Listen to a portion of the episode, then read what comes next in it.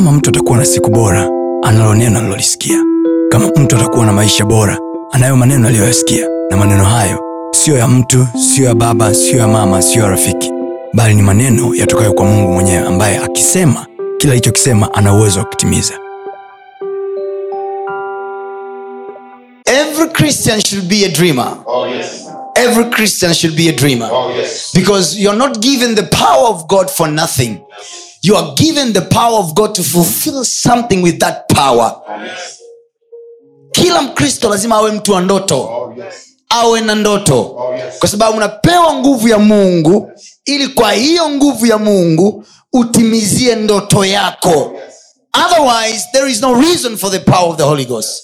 Otherwise, hakuna sababu ya Mungu kupa nguvu yake kama hakuna kama hakuna kitu cha kuifanyia kazi hiyo nguvu I mean, yesu anawambia wanafunzi wake msitoke yerusalemu mpaka atakapokuja juu yenu nani? Roho mtakatifu. Mtapokea nguvu akiisha kuja juu yenu roho mtakatifu.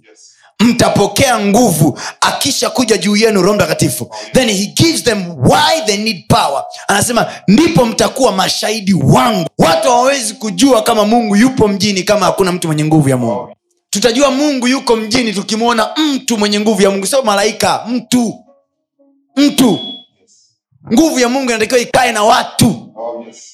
haikai na vitu inakaa na watu. Oh, yes. watu wawe na nguvu ya mungu nguvu ya mungu ionekane kwao uwepo wa mungu uonekane kwao mamlaka ya mungu ionekane kwao. Wawe watu wa kawaida tu. Sio wawe wa majitu ya ajabu wawe watu wa kawaida tu. Alafu hawa watu wa kawaida hao wawe na nguvu ya mungu watembee nayo waishi nayo ibadilishe maisha ya wengine ibadilishe maisha yao binafsi. Then there we will know there is god on earth. Anaitwa emmanuel mungu katikati yetu.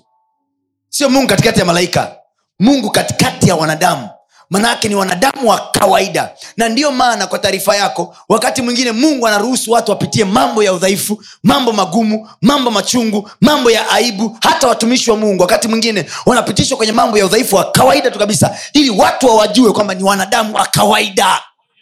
Wa kawaida. Kuna wakati wanalia kama wewe. Kuna wakati wanagafirika kama wewe. Kuna wakati wanafanya makosa kama mtu wa kawaida. Lakini huyo mtu anapewa neema anapewa nguvu ya mungu ili aishi nayo mtaani. Mungu anafanya lakini afanye kwa kutumia malaika anafanya kwa kutumia mtu. Get god can stay in men. Mungu anaweza kukaa katikati ya wanadamu wa kawaida. Kwanza kabisa kubali wewe ni mtu. Usijifanye mungu kwanza. Kubali wewe ni mtu. Ukishakubali wewe ni mtu then allow god to use you. Oh, yes. changamoto inayowakuta watumishi wengi wa mungu au watu wengi wa mungu they want to be god eh, eh. kubali we ni mtu. Kubali wewe ni mtu unaweza kudanganya. Kubali wewe ni mtu unaweza kuanguka dhambini. Kubali wewe ni mtu unaweza kuwa muongo kubali wewe ni mtu unaweza kukosea. Kubali. Ukishakubali then allow god to use you.